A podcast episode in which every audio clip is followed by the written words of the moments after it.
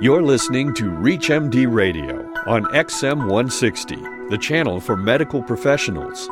Welcome to Diabetes Discourse, sponsored by Novo Nordisk, a world leader in diabetes care.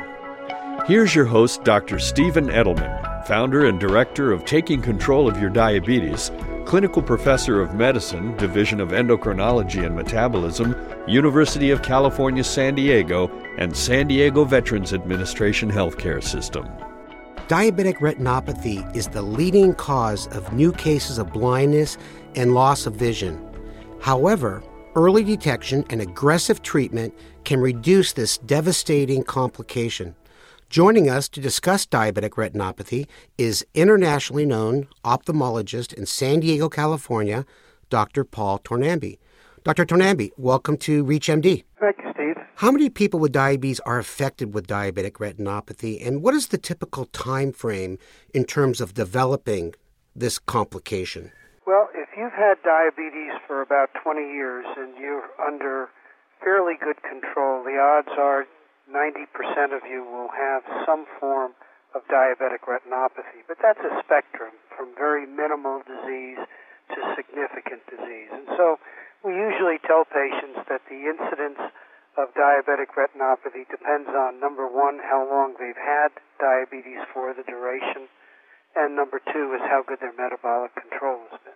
What are the different categories of diabetic retinopathy? I know from many of us don't remember too much from our medical school ophthalmology rotation. Well, basically, there are two broad categories. One is non proliferative diabetic retinopathy, which we usually refer to as background diabetic retinopathy, which is manifested by uh, dot blot hemorrhages, microaneurysms, exudates, and the, the the primary reason for visual loss in these cases is retinal ischemia or what we call macular edema.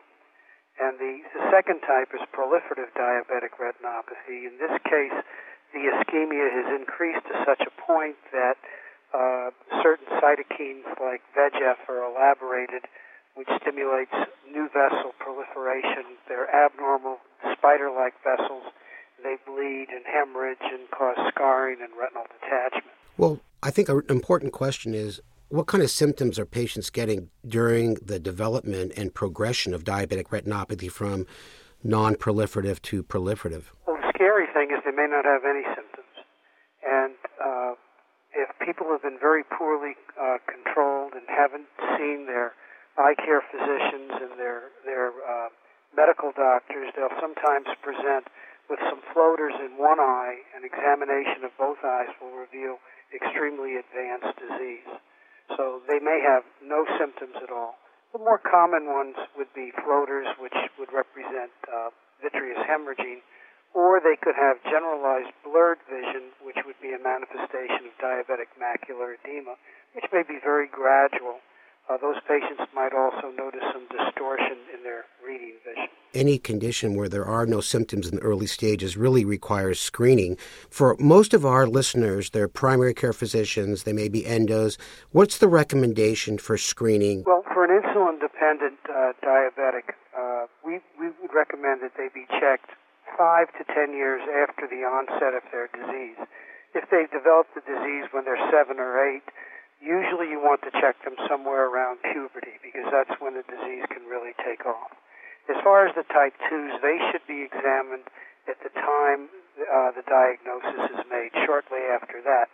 As a matter of fact, sometimes the eye care physician will be the one who makes the uh, diagnosis before it becomes uh, metabolically noticeable to the patient. Do they need to see a specialist like yourself who is a retinologist uh, can they go to an optometrist who dilates the eyes, etc.? Well, I think that the modern day optometrists are, are better and better trained. And the basic findings of diabetic retinopathy, microaneurysms, hemorrhages, cotton wool spots, exudates, uh, those can be recognized by anyone who's trained to do a dilated examination. If you're just joining us, you're listening to Diabetes Discourse on ReachMD XM 160, the channel for medical professionals. I am Dr. Steve Edelman, and I'm speaking with Paul Tornambe about diabetic retinopathy. Paul, how can healthcare professionals help their patients prevent or reduce their chances for getting diabetic retinopathy? Well, Steve, I think that good medical control is the primary thing that we want to see done.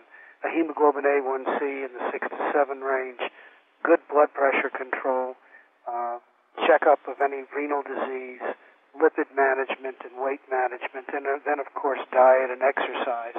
But most importantly, to be sure that they are screened every year or two years uh, by eye care providers, and then once the diagnosis of diabetic retinopathy is made to have a uh, retina specialist evaluate that patient. I've heard you say several times when you're speaking at a lot of the patient conferences that we organize that if you get a yearly dilated eye exam, your chances of going blind are virtually nil. Well, that's true. Uh, the only exception might be that patient whose diabetic state deteriorates very rapidly, let's say to renal failure. But for the most part, if you are in good general health, in good general control, and you have an eye exam once a year, the, the odds of you going blind from diabetic retinopathy become very slim. Excellent. Walk us through what a typical retinal evaluation consists of. When they when they come to our office, we, we always dilate them, and, and diabetics should know that to get a proper eye exam, they must be dilated. Uh, we then like to take uh, fundus photographs to document what pathology is present, and we like to scan the fundus so we have broad an area of the retina as possible uh, documented. If there is evidence of vascular disease uh, that's significant, we might do a fluorescein angiogram whereby we inject a very benign food coloring into the vein and take photographs of the eye. And then finally, if we suspect that there might be swelling of the retina, we'll do optical coherence tomography, uh, better known as uh, OCT. Yeah, I know that's a, a, relatively new way of measuring edema, has, which has really helped therapy. Well, let's talk about the therapeutic uh, approaches to diabetic retinopathy from, you know, pre-proliferative to proliferative. Well, I think the, the standard therapy is uh, laser photocoagulation, both for uh, non-proliferative uh, diabetic retinopathy if there is macular edema, and then uh, for uh, extremely advanced non-proliferative disease, uh, we'll sometimes recommend photocoagulation there. And then we still use the uh, National Eye Institute criteria for high risk before applying uh, panretinal photocoagulation for proliferative disease. Well, what, what is that recommendation? Well, basically, if the patient has any bleeding due to neovascularization, they should have laser. That's more of an oversimplification, but in general terms, I think that that holds. Well, Paul, you've always told me that the way we treat diabetic retinopathy is pretty archaic. You're actually destroying the eyes. What are the, some of the side effects? I think the first thing that's really important that the patients have to know is that this therapy has been proven in clinical trials and works. And if it's indicated, even though it may have some side effects, it is certainly better than the natural history of the disease. Uh, the, the major side effects of laser uh, is loss or decrease of peripheral vision and night vision. Uh, occasionally, people will get uh, diabetic macular edema uh, from the laser, but that's that's rare. And if the laser is very ex- extensive, uh, sometimes the uh, they can there can be pupil abnormalities where the pupil is dilated. But for the most part, most diabetics uh, will enjoy relatively good peripheral vision and uh, central vision. Uh, they'll be able to drive, they'll be able to read, they'll be able to watch TV.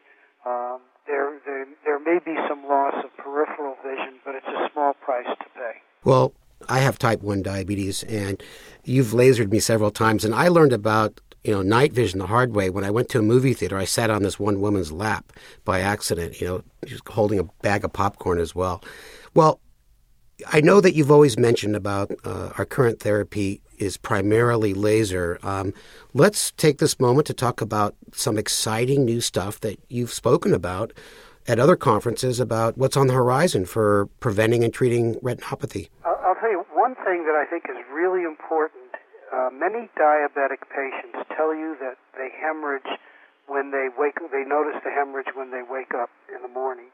And I think a high percentage of these people have sleep apnea.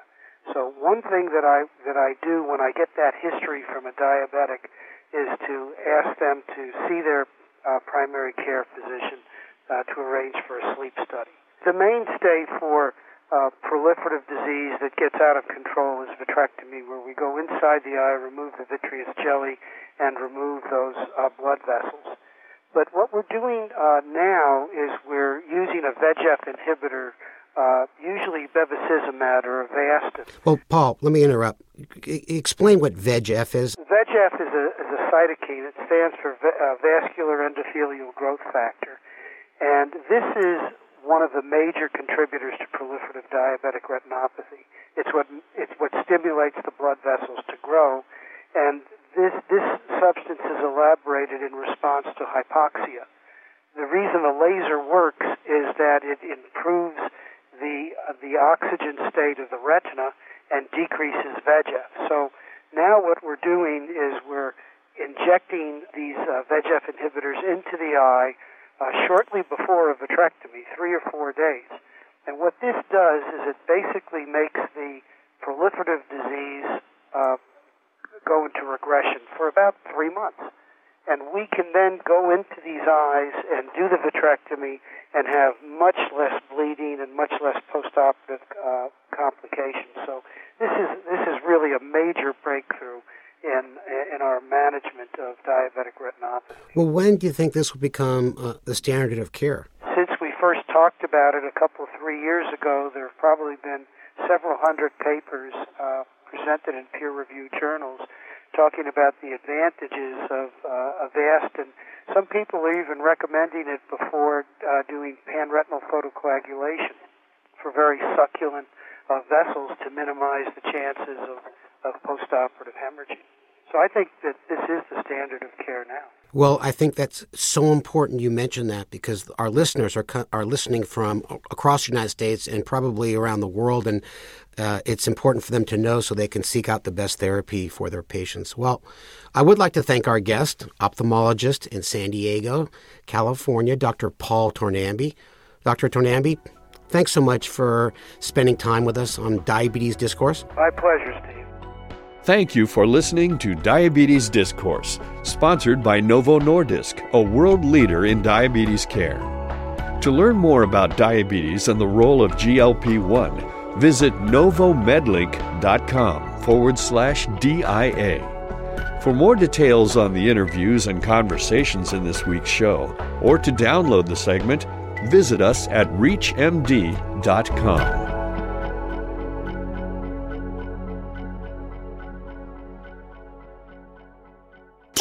what are you reading?